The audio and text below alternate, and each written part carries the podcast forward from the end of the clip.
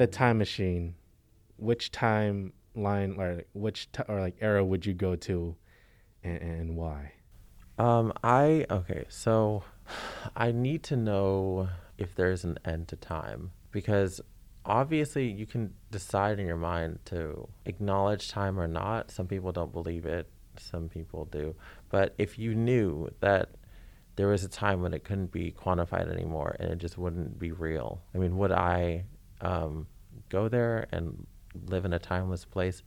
I don't know if I would feel safe there, but I would probably want to see, at least from a distance, like where time and space kind of become too abstract and too study to be um, tangible anymore. And so by that I mean I guess I would go to the any to the end of the future. I mean, whoa, that's deep. It's like, have you seen you've seen SpongeBob, right? Have you seen? Have you ever watched SpongeBob? Remember when uh, Squidward was in that vo- that white void, and then everything was just like alone, alone, alone, alone. Have you not seen that? Or, I have.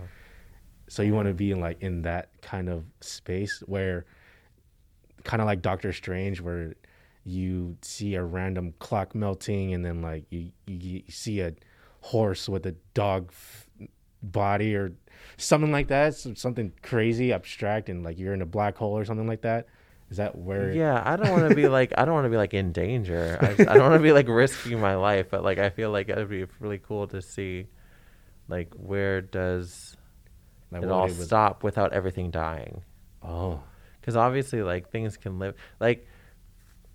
All I'm trying to say is that you know that um, we don't really have a way to necessarily rely on time as like a concrete thing anymore because it's been proven that time doesn't really exist. The past, the present, and the future are all side by side, hand in hand.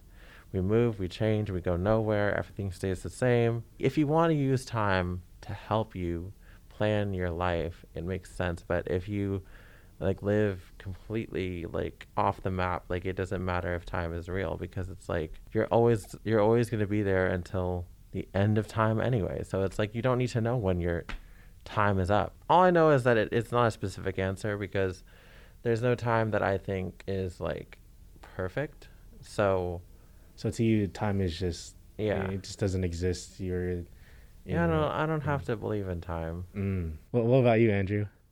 Yeah, I'm not real uh, curious about the future per se. I um, I grew up in the '60s, but I was very young in the '60s, and I mean, if I could, I'd I'd probably go back even though I went through the 60s as a little boy, I, I would I would want to go back because it was such a profound decade. Um, it was really when civil rights came of age, and um, you know, and I think the Kennedy brothers were getting some kind of civil rights bill passed. So I, I look back on that now as an adult, and um, I just wish that I could have been a little more conscious conscious of of those things when I was growing up in the 60s. I'd, I'd like to go back now as an adult and, and, and experience some of the things that went on. I think Bobby Kennedy, you know, really went through a profound change and had in mind a world where there were civil rights and there were um, there was less poverty, um, emotional and physical poverty. JFK, Martin Luther King, Malcolm X, and Bobby Kennedy, who who really were espousing love, if you want to boil it down to one word.